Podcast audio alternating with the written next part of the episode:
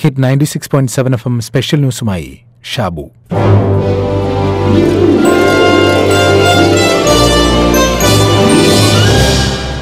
ഭൂമിശാസ്ത്രം നൽകുന്ന സ്ഥിരതയെക്കുറിച്ച് ബട്രണ്ട് റസൽ പറഞ്ഞത് അതൊരു വലിയ ഭാഗ്യമാണെന്നാണ്.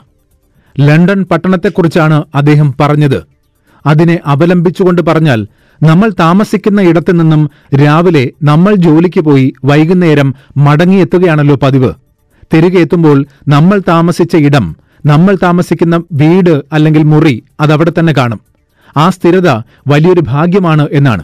ഇല്ലെങ്കിലോ രാവിലെ കരാമയിൽ നിന്നിറങ്ങി ജബലലിയിൽ ജോലിക്ക് പോയി വൈകുന്നേരം അവിടെ നിന്നും കരാമയിലെത്തുമ്പോൾ കരാമ അവിടെ കാണാനില്ല. അന്വേഷിച്ചപ്പോൾ കരാമ ഷാർജയ്ക്ക് പോയി എന്ന് കേൾക്കേണ്ടി വരുന്ന സാഹചര്യത്തെക്കുറിച്ചാണ് അദ്ദേഹം സൂചിപ്പിച്ചത്.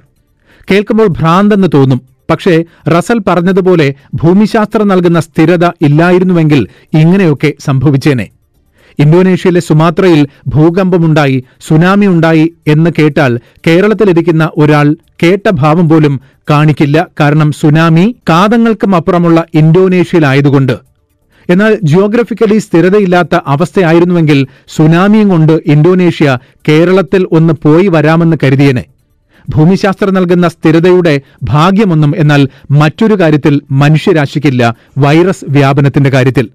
അതുകൊണ്ട് അയ്യായിരത്തി ഇരുന്നൂറ്റി ഒന്ന് മൈൽ ദൂരെയുള്ള ലണ്ടനിൽ കോവിഡ് പത്തൊൻപതിന് കാരണമായ കൊറോണ വൈറസിന് ജനിതക മാറ്റം സംഭവിച്ചുവെന്നും കൂടുതൽ തീവ്രമാണ് എന്നും കേട്ടപ്പോൾ കേരളത്തിലിരിക്കുന്ന ചിലരെങ്കിലും ഞെട്ടി. സുമാത്രയിലെ സുനാമിയോ കൊളംബിയയിലെ നെവാഡോ ഡെൽ റൂയിസിലെ അഗ്നിപർവത സ്ഫോടനമോ ഒന്നും തങ്ങളെ ബാധിക്കുന്നതല്ല എന്ന് കരുതി ആശ്വസിച്ചിരുന്നത് പോലെയല്ല ഇത്. കൊറോണ വൈറസ് എന്തെന്നും അത് തീവ്രമായി വ്യാപിക്കുകയാണ് എന്നും നമ്മൾ കണ്ടറിഞ്ഞതാണ്. വൈറസ് വ്യാപനം തടയാൻ ഒരിക്കൽ പൂട്ടിയിടുകയും പിന്നീട് തുറന്നു കൊടുക്കുകയും ചെയ്ത ഇടങ്ങളൊക്കെ വീണ്ടും പൂട്ടിയിടുകയാണ് എന്ന് കേട്ടിട്ടും കേരളത്തിലിരിക്കുന്ന ചിലർക്കെങ്കിലും ബോധം തെളിഞ്ഞില്ലെങ്കിൽ വലിയ അപകടത്തിലേക്കാണ് നമ്മൾ. ലണ്ടനും സൗദിയും കുവൈറ്റുമൊക്കെ കടുത്ത നടപടികളിലാണിപ്പോൾ. യാത്രാ നിരോധനമടക്കം കടുത്ത നിയന്ത്രണങ്ങൾ. ഇന്ത്യയിൽ മറ്റു സംസ്ഥാനങ്ങളിലൊക്കെ രോഗവ്യാപനം കുറഞ്ഞെങ്കിൽ കേരളത്തിൽ ഇപ്പോഴും പ്രതിദിന രോഗികളുടെ എണ്ണം അയ്യായിരത്തിന് മുകളിലാണ്. യു എയിലും രണ്ടായിരത്തി ഇരുപത്തിയൊന്ന് തുടങ്ങിയത് മുതൽ മൂവായിരത്തിലോ അതിന് മുകളിലോ ആണ് രോഗികളുടെ എണ്ണം. ഇന്ത്യയിൽ നിന്നുള്ള സീറോ സർവേ പ്രകാരം മറ്റിടങ്ങളിൽ രോഗം വന്നുപോയവരുടെ എണ്ണം കേരളത്തെ അപേക്ഷിച്ച് കൂടുതലാണ് എന്ന് പറയുന്നു. കോവിഡ് പത്തൊൻപത് രോഗബാധയുമായി ബന്ധപ്പെട്ട് ഐ സി എം ആറിന്റെ മൂന്നാമത് സീറോ സർവേ റിപ്പോർട്ട് ലഭിച്ചുവെന്നാണ് കേരളത്തിന്റെ ആരോഗ്യ വകുപ്പ് കഴിഞ്ഞ ദിവസം പറഞ്ഞത്. രാജ്യത്തിന്റെ പല ഭാഗങ്ങളിൽ കോവിഡ് വന്നു പോയവരുടെ വിവരങ്ങൾ കണ്ടെത്തുന്നതിനായാണ് ആന്റിബോഡി പരിശോധന നടത്തി I C M R sero surveillance പഠനം നടത്തിയത്. രണ്ടായിരത്തി ഇരുപത് മെയ് ഓഗസ്റ്റ് ഡിസംബർ മാസങ്ങളിലായിരുന്നു സർവേ. ഇതനുസരിച്ച് കേരളത്തിൽ കോവിഡ് വന്നു പോയവർ ദേശീയ ശരാശരിയുടെ പകുതി മാത്രമാണ് എന്നാണ് കണക്കുകൾ സൂചിപ്പിക്കുന്നത്.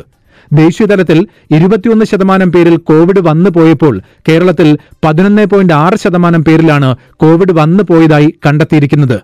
തൃശൂർ എറണാകുളം പാലക്കാട് ജില്ലകളിലായിരുന്നു മൂന്നാം ഘട്ട സീറോ സർവൈലൻസ് പഠനം.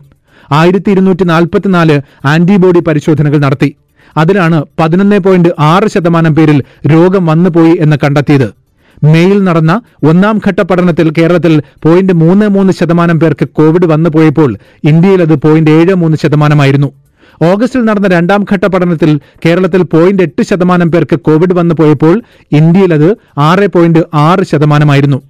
പറഞ്ഞു വന്നത് കേരളത്തിൽ കോവിഡ് വന്നു പോയവരുടെ എണ്ണം കുറവായതിനാൽ ഇനിയും ജാഗ്രത പുലർത്തേണ്ടതുണ്ട് എന്ന് തന്നെയാണ്. മാസ്ക് ധരിക്കുകയും സാമൂഹിക അകലം പാലിക്കുകയും കൈകൾ ശുചിയാക്കുകയും വേണം എന്ന് പറയുമ്പോൾ പറഞ്ഞയാളെ കളിയാക്കുകയല്ല വേണ്ടത്.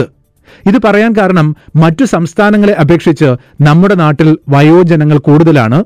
അവർക്ക് രോഗം വന്നാൽ ഗുരുതരമാകാൻ സാധ്യതയുമുണ്ട്. ഇത് എല്ലാവർക്കും അറിയുന്ന കാര്യമാണ്. എന്നിട്ടും നമ്മൾ എന്താണ് ഇങ്ങനെ ബട്ടൺ റസൽ പറഞ്ഞ ഭാഗ്യം ഭൂമിശാസ്ത്രം നൽകുന്ന സ്ഥിരതയെക്കുറിച്ചാണ്. എന്നാൽ വൈറസിന് ഒരു സ്ഥിരതയുമില്ലാത്തതിനാൽ ഇന്നത്തെ ലണ്ടൻ നാളത്തെ കേരളമാകും.